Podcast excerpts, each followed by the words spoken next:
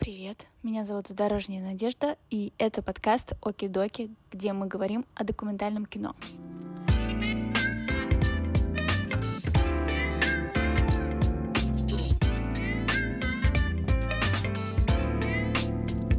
Если я могу сказать, что кто-то в моей жизни мой учитель, то это, конечно, Саша Расторгуев. Образование киношное должно быть устроено вообще по-другому. Он склеил чернокожую девчонку на марше русских националистов. Нет более интересного фильма, чем фильмы про твою жизнь. 15-летний подросток может снять великий фильм. Самое главное в кино — это энергия меня уже 23-23, завтра в 10 утра смена, но мы не отчаиваемся. Я же про тебя вообще практически ничего не знаю, поэтому я хочу послушать и узнать, э, как вообще ты попал в документальное кино. Я с детства, наверное, что-то пробовал снимать, и мне было это интересно всегда. Я понимал, что я хочу заниматься кино, э, всю жизнь. Но я не понимал, что я хочу заниматься именно документальным кино. Но потом я встретил такого парня, Леша Суховея, он сейчас вот выпустил сериал свой на Иви, по-моему, «Сироты» называется. Он учился у Разбежкина, и он режиссер-документалист. И он э, что-то увидел во мне и дал мне камеру и сказал, типа, вот, снимай, попробуй документальное кино. И я как-то сформулировал для себя, что это примерно то, что я хочу, потому что э, я поступал в ВГИК, мне нужно было поступить, я хотел получить высшее образование какое-то, и вот я поступил и в игровое кино, и в документальное одновременно. Я понимал, что я в документальном кино понимаю, что я могу сделать лучше, и как я могу повлиять на него, и как я могу, ну, что-то сказать, как-то понимаю, как в нем работать. Во всяком случае, у меня есть какие-то идеи, а в игровом нет. Совсем никаких. Не понимаю, как существует этот мир, не понимаю, что я могу в нем делать, пока не готов. Поэтому я начал заниматься документальным кино, я пошел учиться в ВГИК. Сразу скажу, что в ВГИКе мне учиться не понравилось. Там были супер клевые моменты, очень классные преподаватели некоторые и так далее, но в целом это было не очень супер. Я учился там три года. Все время что-то снимал, вне, вне ВГИКа, просто что-то свое. И параллельно еще, что важно, я дружил с какими-то людьми, которые в итоге стали тоже учиться у Разбежкина, со Скольдом Куровым, например, в основном какое-то у нас было такое микро-комьюнити, ну, просто мы что-то менялись, думали, обсуждали и так далее. И это был 2010 год, например, и начались протесты. Стало понятно, что там что-то происходит, и как бы это что-то интересное, и надо за этим следить. Я потихоньку начал за этим следить и попытался что-то начать снимать. В этот момент Аскольд Куров со своим курсом, с Димой Кубасовым, еще с кем-то, выпустил фильм с Леной Хоревой, мне кажется, «Зима, уходи». Я посмотрел его, он мне очень-очень понравился, я понимал, что, господи, господи, это кажется то, что мне хочется делать. Классно, это актуально, при этом в этом есть некоторая художественная форма и какая-то поэзия, несмотря на то, что вроде бы как бы это какой-то новостной, э, ну, новостная повестка, новостной сюжет, но это кино. И я написал об этом Аскольду, и мы с ним про это поболтали. Вот, все, класс, супер, вы молодцы, какой супер. Если будете что-то делать дальше, зови. Я понимаю, что вот, типа, чуваки делают ровно то, что я хочу делать. Проходит несколько дней, и меня звонит телефон, это Аскольд Куров, и он говорит, слушай, такое дело, мне позвонил Саша Расторгуев. Он ищет людей, которые хотели бы работать на проекте «Срок». Ты не хочешь с ним познакомиться? И это как бы просто какой-то звонок мечты. Меня позвали в какое-то, я не знаю, самое классное место, в котором я мечтал оказаться. Я, конечно, сразу согласился, пришел, мы познакомились, и в итоге это была супер дружба на много лет. Если я могу сказать, что кто-то в моей жизни мой учитель, то это, конечно, Саша Расторгуев, потому что это человек, который полностью меня как-то сформировал, поправил, подправил, направил, научил как это было устроено вообще, проект «Срок»? У нас была какая-то команда из, не знаю, 10 человек, которые постоянно там работали, что-то делали постоянно. Мы говорили, чуваки, вы кто угодно можете прийти к нам, мы вам дадим камеру,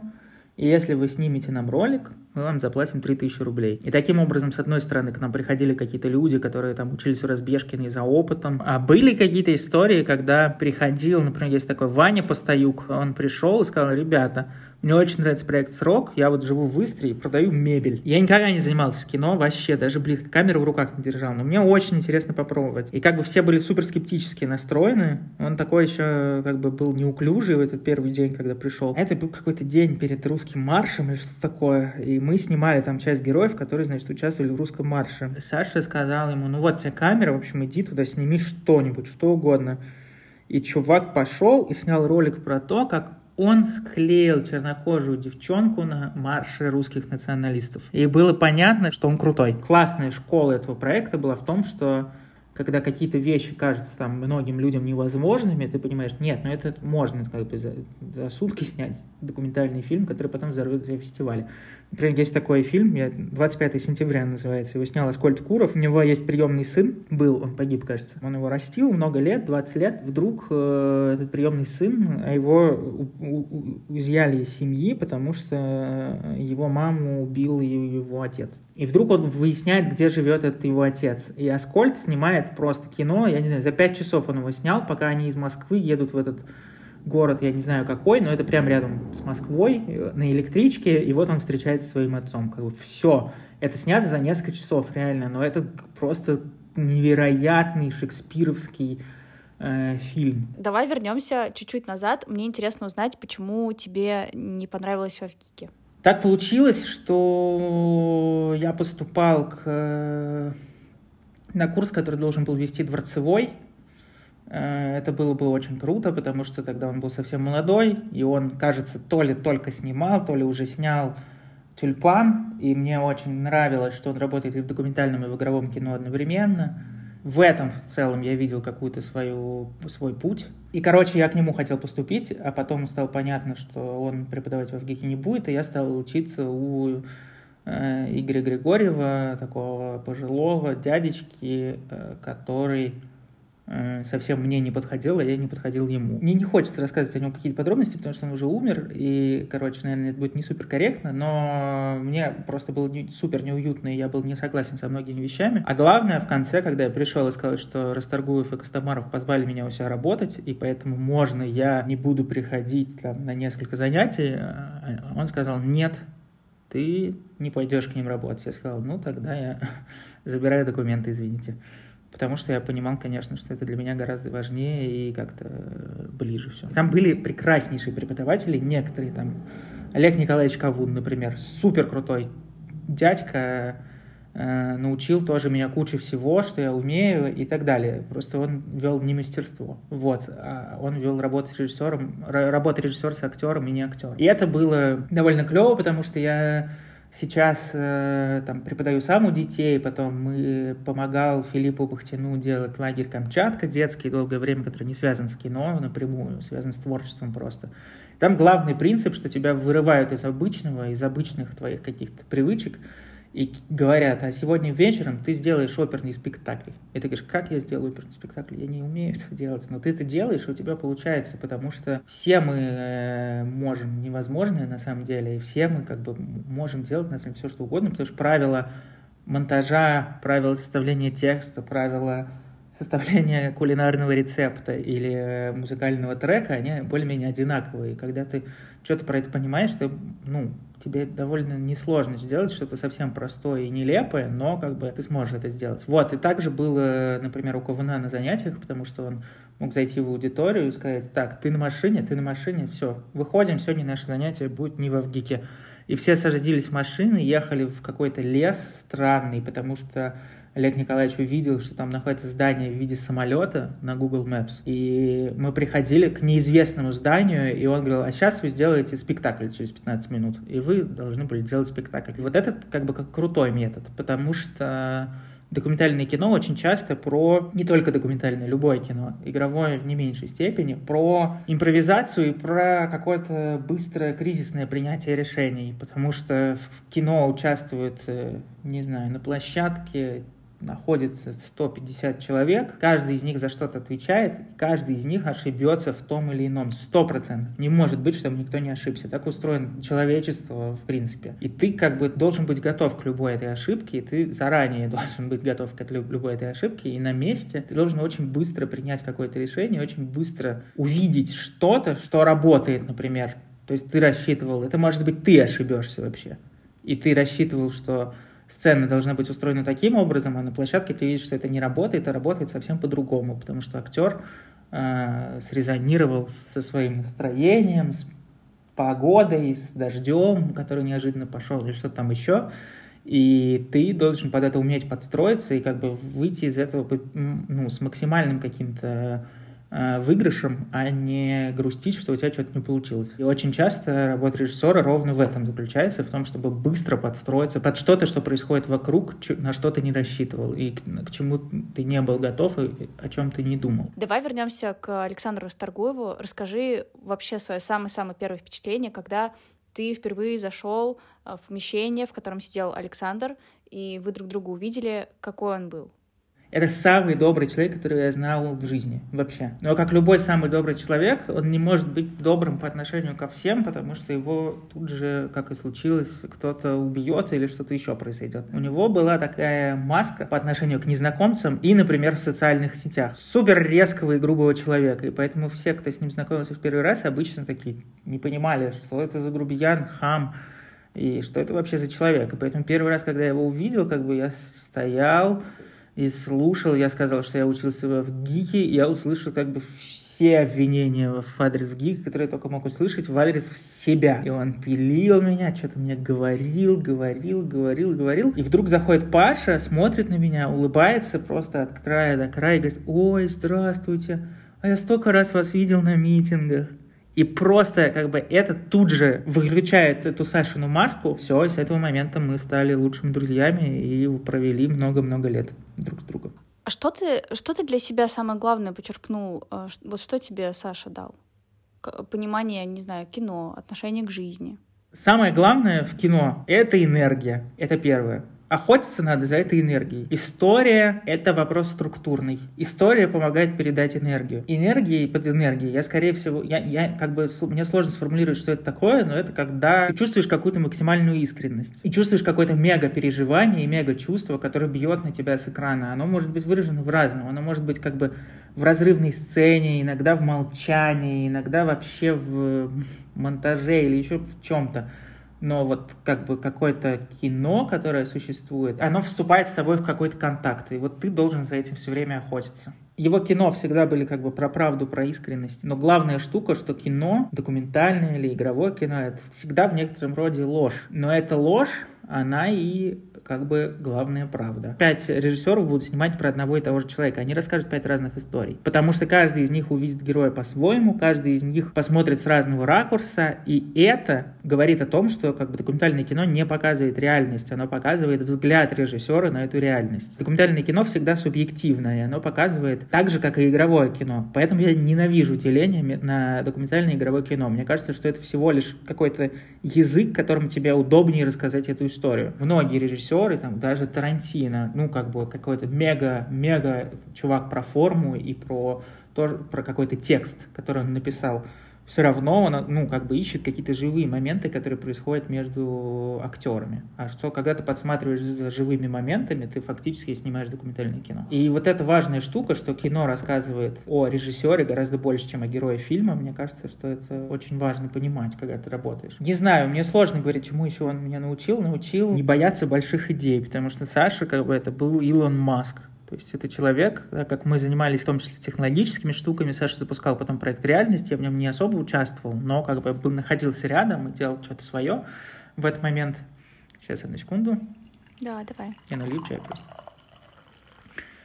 А, вот, и значит, э, Саша много придумывал каких-то еще IT-решений, каких-то стартапов или чего-то такого, связанного с документальным кино. И это всегда было, сейчас мы сделаем то, что как бы перевернет мир, давайте. Как бы никаких границ нет, никаких границ для твоих идей не существует. То есть как бы взрослая жизнь, в которую попал я и в которую, возможно, попал Саша, что его там привело к его нынешнему состоянию, э, и к тому, что он поехал в эту Африку, ну, что какие-то есть какие-то бытовые, водные бытовые ограничения, которые не дают тебе э, взять и отправить все человечество на Марс. Если ты умеешь не терять вот этот настрой, вот эту какую-то энергию, которая в тебе есть, которая тебя к этому тащит, ты точно совершенно э, сможешь осуществить хотя бы как бы часть каких-то своих э, желаний и мечтаний. И это очень сильно связано с документальным кино, потому что когда ты работаешь с героем, у него свои представления о том, каким должен быть фильм. И ты всегда должен как бы с ним устанавливать какой-то контакт и какую-то связь и объяснять ему, нет, не надо вести меня только на самые счастливые моменты своей жизни. Есть куча моментов, в которых я тоже должен был должен присутствовать, когда тебе плохо, когда ты некрасивый, когда ты страшный. Я не хочу делать из тебя урода и мерзавца и злодея. У меня нет такой задачи. Я хочу быть рядом с тобой в такие моменты. Я не сделаю тебя уродцем, как ты боишься. Если ты хочешь рассказать какую-то историю, тебе ничего не должно мешать ее рассказать.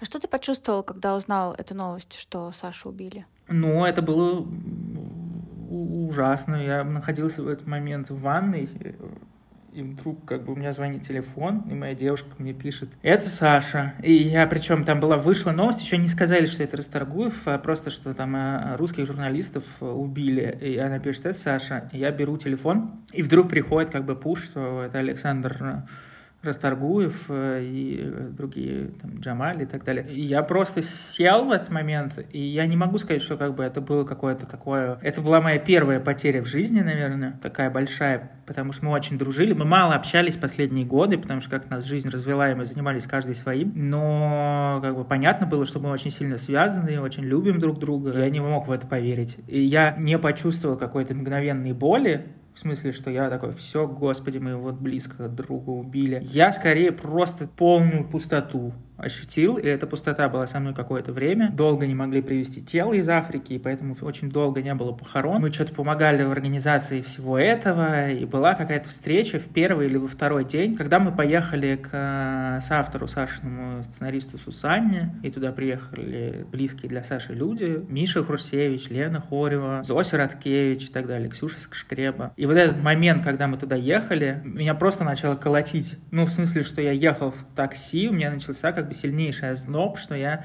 у меня стучат зубы, и это было очень все страшно. Как говорят про смерть э, родственников, что она не проходит, что люди, которые потеряли своих родителей, они ну, никогда не переживут этого в общем, в целом у меня также произошло с Сашей, и мне, ко мне и сейчас иногда, то есть сколько уже лет прошло, а ко мне до сих пор возвращаются какие-то эти э, там, чувства. Мне гораздо проще об этом разговаривать, видишь, я легко про это рассказываю. Я могу про это что-то шутить, я могу рассказывать про торговые смешные истории. Тебе очень не хватает этого человека, это сто процентов. Был какой-то человек, в котором я на 300% уверен, и как бы этого человека нет, и поэтому моя уверенность во всем остальном тоже резко начала колебаться, и я уже там не понимаю, что хорошо, что плохо, мне не с кем посоветоваться. Просто мне его очень сильно не хватает часто. И это не только работы касается, а в принципе какой-то жизни. Ты говоришь, что в последние два года до того, как Сашу убили, вы разошлись в каких-то своих проектах. А расскажи, какие фильмы ты снимал? Я снял фильм Let It Soul. Это такой 40-минутный, наверное, фильм про музыку и про нижегородских ребят. Один из них работает лаборантом в местном университете, чтобы у них было помещение для репетиции. И вот в подвале местного университета они оборудовали свою студию, куда понатащили разных советских музыкальных инструментов и записывают там фанк. И отправляют в Детройт. И в Детройте вдруг самые классные лейблы говорят, господи, вот это звучание, давайте-ка мы это будем выпускать. Soul Surfer становится довольно известный в Америке. И однажды очень известный фанковый музыкант Шон Ли находит их трек и понимает, что хочет с ними что-то сделать. И вот проходит какое-то время, и он приезжает в Москву, они приезжают в Москву специально для того, чтобы вместе записать пластинку. И они запираются в студии на разрушаемом в этот момент заводе ЗИЛ. Они там ночью, за ночь сочиняют э, пластинку, которая потом выходит на каких-то там мировых крупнейших лейблах. Такой фильм я снял, его придумала Таня Чехова, вернее, не придумала целиком, но придумала позвать меня, когда узнала, что в Москву приезжает Шон Ли. За полгода до этого услышал его музыку, совершенно повернулся, везде ставил ее референсами. Мой любимый музыкант приезжает в Москву, я могу снять про него кино. И вот дальше мы снимали этот фильм довольно долго. Сначала мы снимали в Москве, потом я ездил в Лондон, потом я ездил в Лос-Анджелес. Разных разных героев, связанных с этим фильмом, снимал. Его легко найти э, и посмотреть. Let It Soul называется. Я а, когда-то давно у Хлебникова услышал такую вещь. Он рассказывал про свой опыт учебы в ВГИКе тоже и вообще жизни. И когда ты учишься в ВГИКе, ты снимаешь, скорее всего, сейчас может быть по-другому, может быть все это изменилось, но когда я учился, так же было, что ты снимаешь, например, одну курсовую работу в год. Ты делаешь какие-то этюды, но важную работу в год ты делаешь одну. Все твои ставки сделаны на одну конкретную работу. Ты должен снять шедевр и ты очень стараешься, чтобы снять шедевр. Из просто статистической погрешности шанс, что ты снимешь шедевр, довольно невелик. Каким бы умелым режиссером ты не был, что-то по-настоящему крутое часто получается довольно случайно. Не случайно, конечно, но ты делаешь все, что ты можешь ради того, чтобы это получилось очень круто и очень круто работало. Но кроме того, что ты делаешь, есть еще какое-то количество вводных, как люди, которые с тобой работают, какая-то сама жизнь, которая вокруг тебя происходит, и которая там направляет героя или там Э, меняет актеры. В кино много что влияет на результат, помимо твоего мастерства и твоего умения. И как бы ты очень стараешься снять эту одну работу в ГИКе, и потом она у тебя не получается, или получается не такой громкой, не такой классной, как ты хотел. И тебя это вгоняет в жуткую депрессию. Ты просто сокрушен, ты думаешь, что ты не талантлив, и заниматься тебе надо чем-то другим.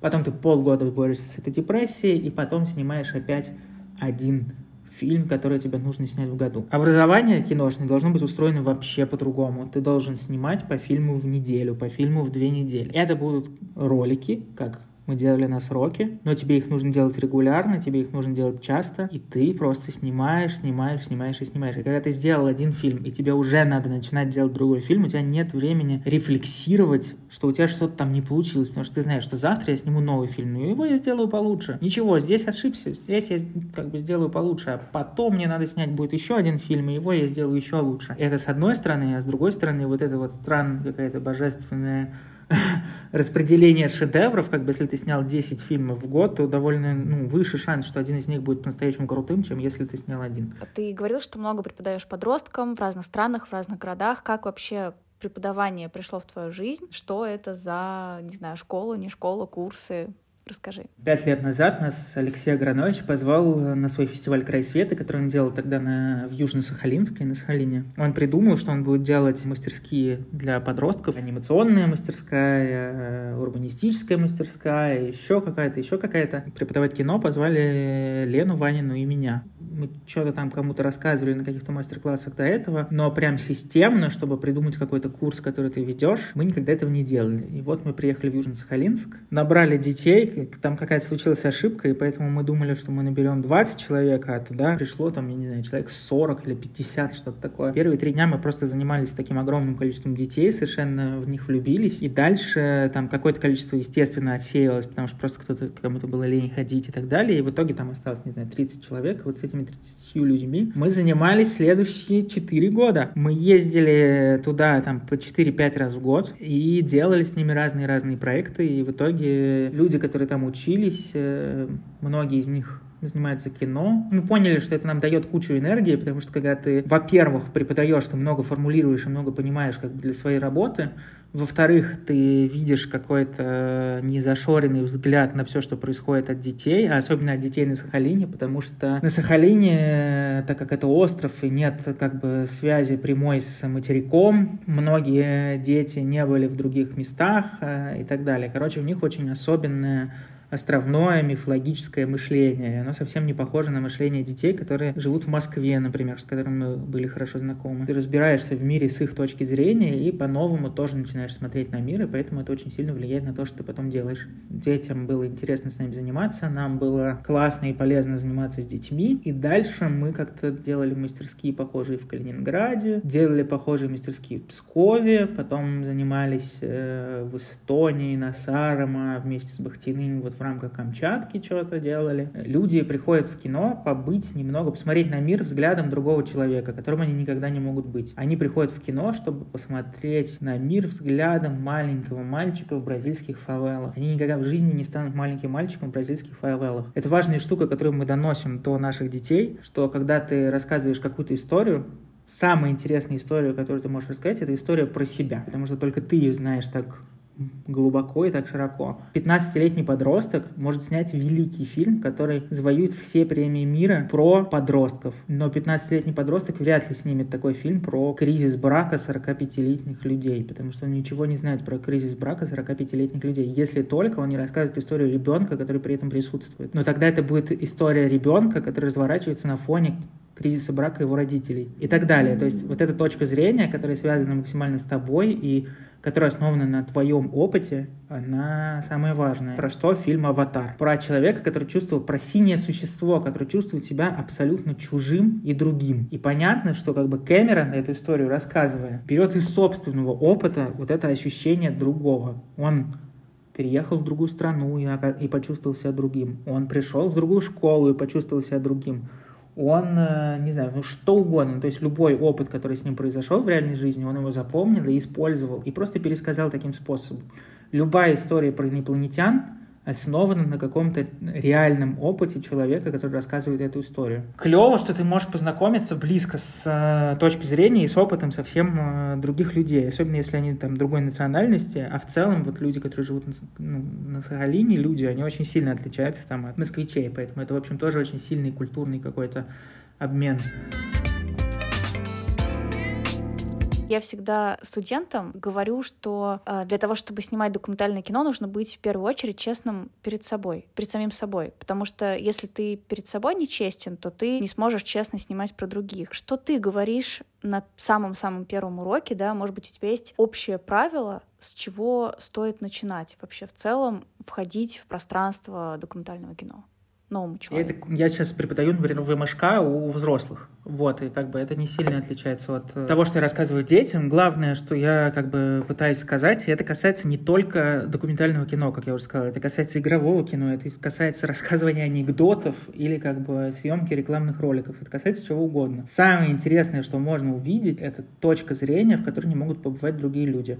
Проще всего начинать такой рассказ с самого себя. И проще всего рассказывать про какие-то проблемы, истории, которые происходят с тобой. Гораздо легче рассказать про то, как ты влюбился, чем рассказать про то, как влюбился кто-то другой. Просто э, есть такой стереотип как бы у людей, и он во многом там создан массовой культурой, что кино могут заниматься избранные. Да, что чтобы заниматься да. кино, ты должен быть сыном э, Сергея Бондарчука, или ты должен родиться в Лос-Анджелесе, или еще что-то, еще что-то, еще что-то. Полная чушь. Кино сейчас особенно, когда у каждого есть мобильный телефон, и когда у каждого есть э, возможность за 15 тысяч рублей снять самую крутую камеру, на которой сняты все голливудские фильмы, ну, как бы, кино доступно всем сейчас, и поэтому главное, как бы, что должен понимать человек, который начинает заниматься кино, что все истории и всех героев лучше подсматривать в собственной жизни. Потом, как бы потом, когда ты сможешь и научишь вот эти вот способы и приемчики, как перенести свой опыт на других людей и перенести свой опыт в другие истории, в другую среду, в другой мир, придумать мир каких-то синих людей на другой планете и туда вклинить свой опыт и так далее. Ты всему этому научишься, но сначала тебе важно понять, что нет ничего более интересного, нет более интересного фильма, чем фильмы про твою жизнь. И это супер важно. И это касается любого кино, любого текста, любой книги, музыки. Нужно вспомнить про то, про какие-то вещи, которые тебя трогали, травмировали больше всего и которые радовали, может быть, больше всего. Может быть, ты был в этот момент самым счастливым. И рассказать лучше это, чем придумывать какую-то историю из головы. Давай как раз поговорим про твой последний фильм «Еще один длинный день», который вы сняли с Леной Ваниной. Я вчера его посмотрела. Признаюсь честно, я на... Я даже запомнила это время, э, по-моему, 45 минут, тайминг, момент, когда одному из героев э, сообщают, что он не поступил и к нему заходит в комнату мама, у него глаза наполнены слезами, он как-то так смеется, и она смеется, и она ему говорит, ну что, пошли в магазин? И меня почему-то этот момент очень сильно растрогал, что я прям лежала, и у меня такая слезка катилась в щеке. Удивительно, конечно, что зрители цепляют какие-то вроде бы вещи, которые, ну, не должны растрогать. И там есть какие-то более серьезные вещи, когда одна из героинь говорит, что вот я хотела бы, чтобы у меня был отец, про сестренку, которая у нее должна родиться, я хочу братика, если родится сестренка, вообще не знаю, что я с ней сделаю. То есть какие-то вот болезненные штуки, которые тоже могут за какие-то ниточки твои потянуть. Но вот меня почему-то именно этот момент размазал. Я пока еще не поняла, почему, и очень хочется это понять вдруг. Я это к тому говорю, что, ну, это действительно какая-то штука, которая очень-очень трогает. Расскажи вообще, как он появился и что в этом фильме о тебе? Этот фильм появился Таким образом, э, у нас есть подруга, с которой мы тоже много делали чего в лагере Камчатка, Лили Брайнис. Лиля несколько лет назад открыла фонд э, «Шалаш». Это невероятный совершенно фонд, который занимается проблемами трудного поведения. Главное, что, собственно, они есть. Главное, что они делают, это они проводят разные-разные-разные курсы для детей, на которые туда могут прийти, и они общаются, разговаривают с ними, играют в какие-то игры и так далее. И они показывают, что, собственно, нет трудных подростков, это, это, это ну, не существует такого. Есть какие-то травмы, есть какие-то проблемы общения, есть еще что-то, есть какое-то недоверие, которое есть у этих детей. И в итоге они все это выправляют и делают кучу разной медийной там, активности про сложности поведения у подростков. И про то, как взрослые могут общаться со своими детьми был коронавирус, Лиля позвонила э, нам с Леной и сказала, ребята, слушайте, я вот чувствую такую вещь, я очень сильно озабочены проблемами взрослых, и все говорят, господи, как же будет устроена наша работа в этом странном коронавирусном мире, но никто не думает о том, что происходит с детьми. Дети и так очень сильно зависят от взрослых, потому что они дети. И подростки, которым по 14, 15 и далее лет, они готовы принимать собственные решения, но в большинстве случаев они их не принимают, потому что так устроена иерархия в человечестве, особенно в России, что есть какой-то родитель, который, скорее всего, жесткий, и вот он принимает решение за своего ребенка. И когда в мирное, спокойное время это еще какая-то, есть у этого какие-то люфты, и у ребенка есть свое пространство и свое время, то сейчас ребенок не может сам принять решение, ходить ему на улицу или нет. Он сделает так, как ему сказал родитель. Вот эта семья решила, что на улицу они не выходят, они все слушаются государства и слушаются советов врачей, они не выходят на улицу, не общаются с людьми, они моют продукты,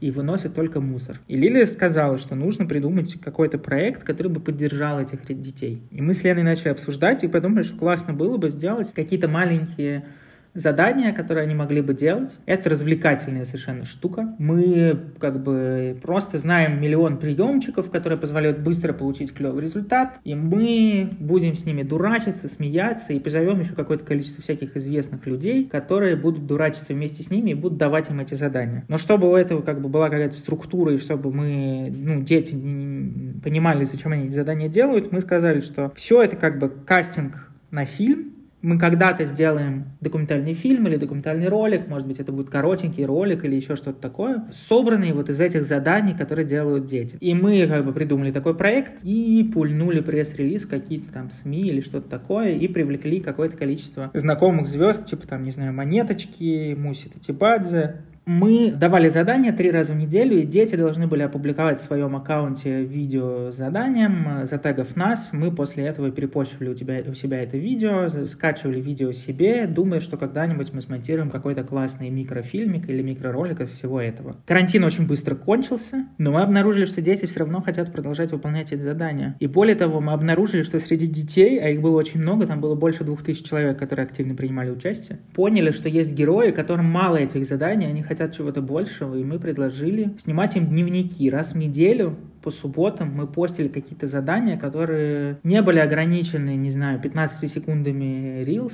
Сегодня вы снимаете длинное видео, вы один час снимаете, как завтракает ваша семья. Со всеми разговорами, со всем вообще все, что угодно. И появилось большое количество героев, которым было по фану снимать все это, и которым это очень нравилось, и которым хотелось рассказывать о своей жизни. И стало понятно, что как бы эта штука выходит далеко за пределы этого проекта. Стали работать с этими героями и давать им все больше и больше заданий на то, чтобы они снимали сами себя. Мы снимали два года фактически начиная с э, там, какого-то апреля 2020 до конца 2021. И мы работали с разными детьми, то есть осталось где-то 8 героев в итоге, которые работали с нами постоянно. И мы уже поняли, что у них есть какие-то линии. Все эти линии были так или иначе связаны с отношением с родителями или взрослением, и с какими-то мечтами, которые у них есть, или с какими-то желаниями, которые у них есть. Они все жили в разных точках России. Как только вырисовались какие-то истории, стало понятно, что надо завершать фильм, мы поняли, что... И все это они снимали на свои собственные мобильные телефоны. То есть понятно, как бы, что это какое-то там странное качество. Мы их учили снимать, мы им объясняли, как снимать лучше в этот раз, чем в прошлый. Всякое такое. Подсказывали какие-то приемы, подсказывали не бояться каких-то кризисных ситуаций, не бояться, когда вы ругаетесь, не бояться, когда вы плачете, не бояться, когда вы очень радуетесь, потому что очень часто, если люди радуются, они как бы не снимают этого, потому что все прикольно, и они хотят как прожить этот момент, это понятное желание, но мы говорили, для кино, поставьте камеру на тумбочку, не знаю, и радуйтесь, сколько вы, ну, как бы, сколько вы хотите, потому что для кино нам, ну, это очень важно. В итоге мы съездили ко всем героям сами и досняли какие-то линии таким образом, как нам там э, хотелось, чтобы в этом была какая-то сквозная, сквозной визуальный стиль, снятый нашей рукой, чтобы соединить все эти разрозненные, снятые на телефон истории одним каким-то клевым э, визуальным стержнем. Вот, и таким образом получился фильм. Он в русском прокате называется «Еще один длинный день». А что в этом фильме про тебя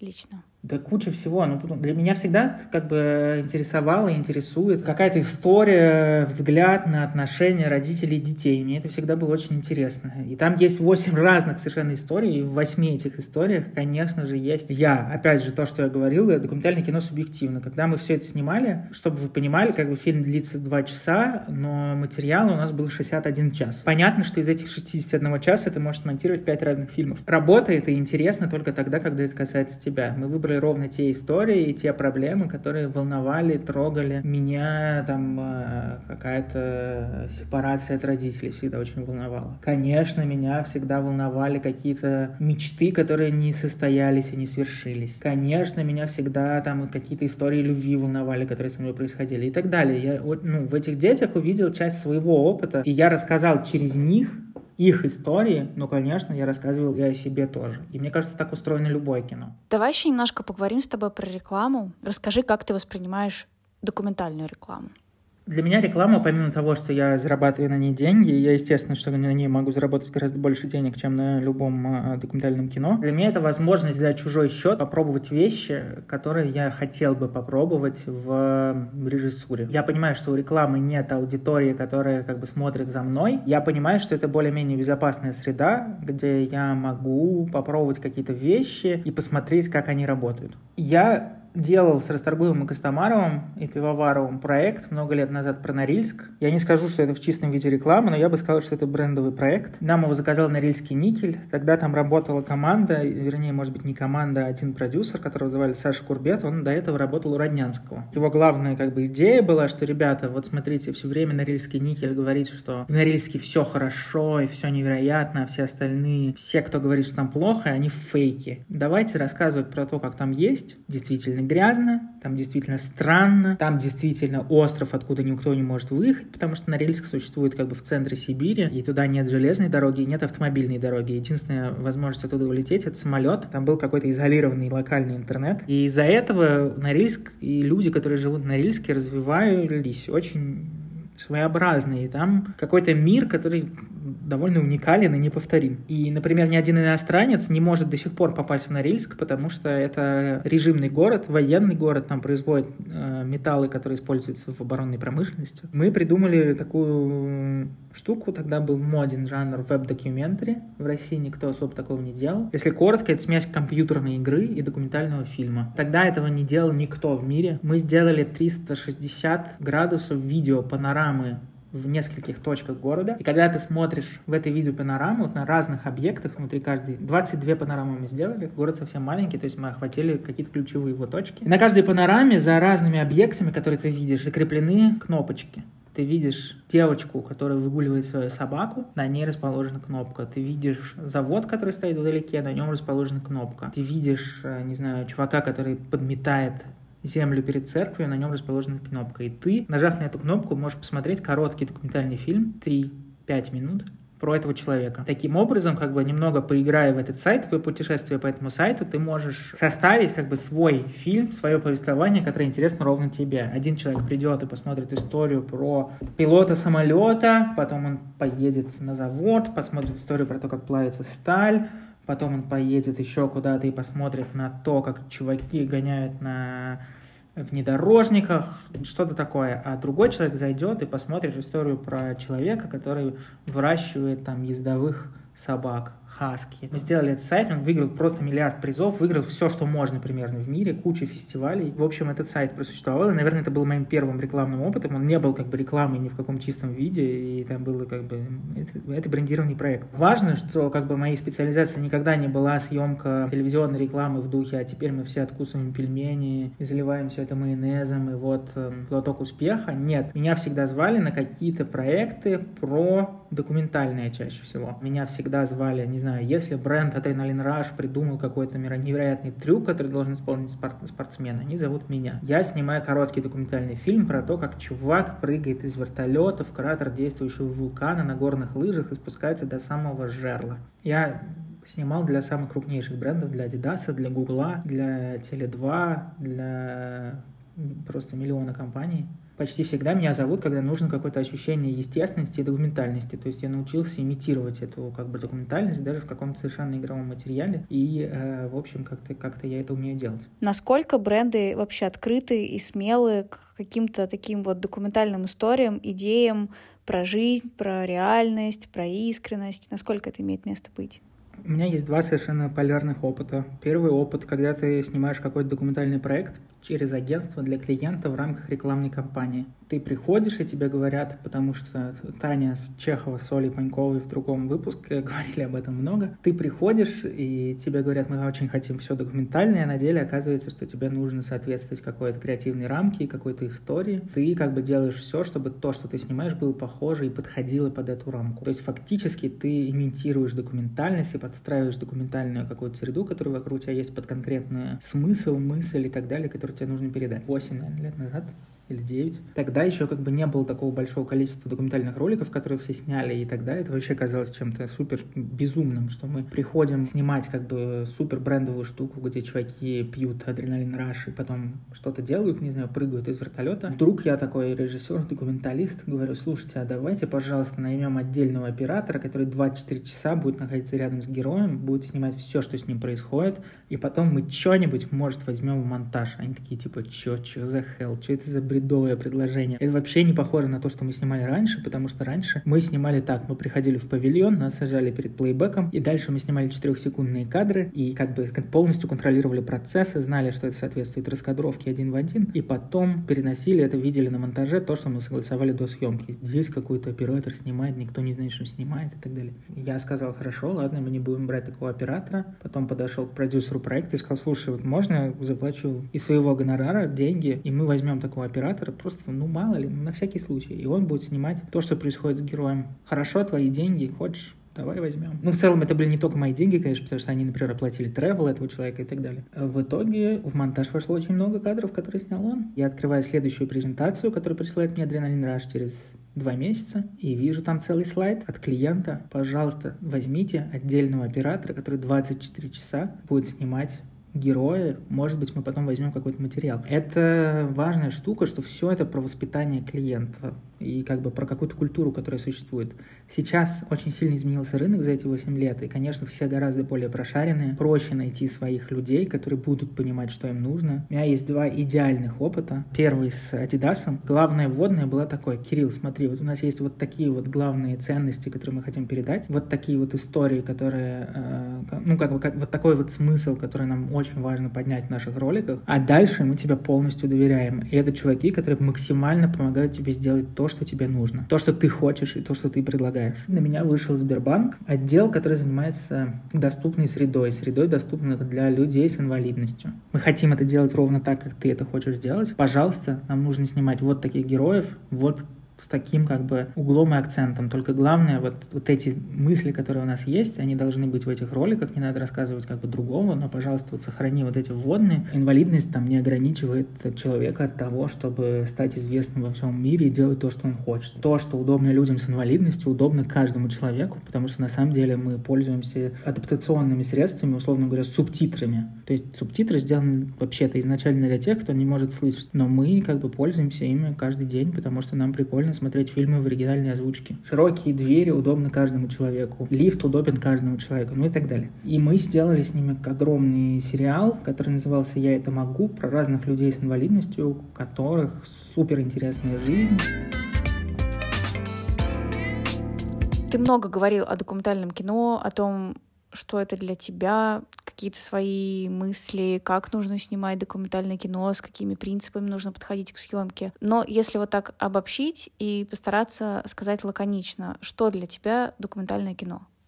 Документальное кино смешно, что это один ответ и для меня как режиссера и для меня как зрителя, документальное кино — это способ посмотреть на мир чужими глазами. А это самое интересное. Для меня это возможность испытать опыт, которого я раньше никогда не испытывал. Для меня это возможность попасть туда, куда бы я никогда не попал без документального кино. Для меня это возможность посмотреть на те процессы и на те события и попасть за такие кулисы, я сейчас не говорю о том, что это обязательно должны быть, не знаю, кулисы музыкального концерта. Я говорю, что это может быть разговор двух влюбленных друг в друга людей. Но попасть туда, куда бы я не мог попасть, не будучи режиссером или зрителем документального кино. И для меня это самое-самое-самое-самое ценное и важное. Ты говорила, что кино невозможно начать снимать, пока ты не честен самим собой.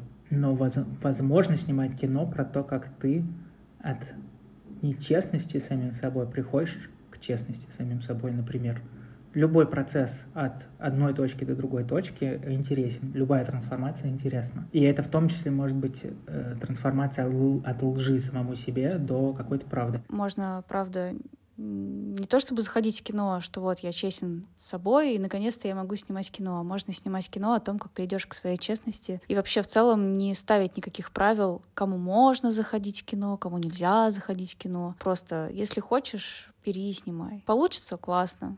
Не получится, ну, значит, можно еще раз попробовать. Самое главное, что, чтобы ты пытался в чем-то разобраться. Потому что когда ты пытаешься в чем-то разобраться, в этом есть путь. Ты ничего не знаешь в начале, и ты до чего ты доходишь в конце. Это может быть, не знаю, почему я влюбился в этого человека, или почему я этого человека любил, а больше не люблю, или а почему мои родители никогда меня не защищают? Ну, а что будет, если я сейчас заболею, например? Как моя семья на это отреагирует? Ну, короче, что угодно, любая как бы ситуация, которую ты не понимаешь, не воспринимаешь, и которая происходит в твоей жизни, и которая есть какое-то движение и развитие, может быть интересной для кино. Ты не обязательно должен быть правым в этой ситуации. Это может быть фильм про то, как ты чего-то не знаешь, и потом ты это узнал.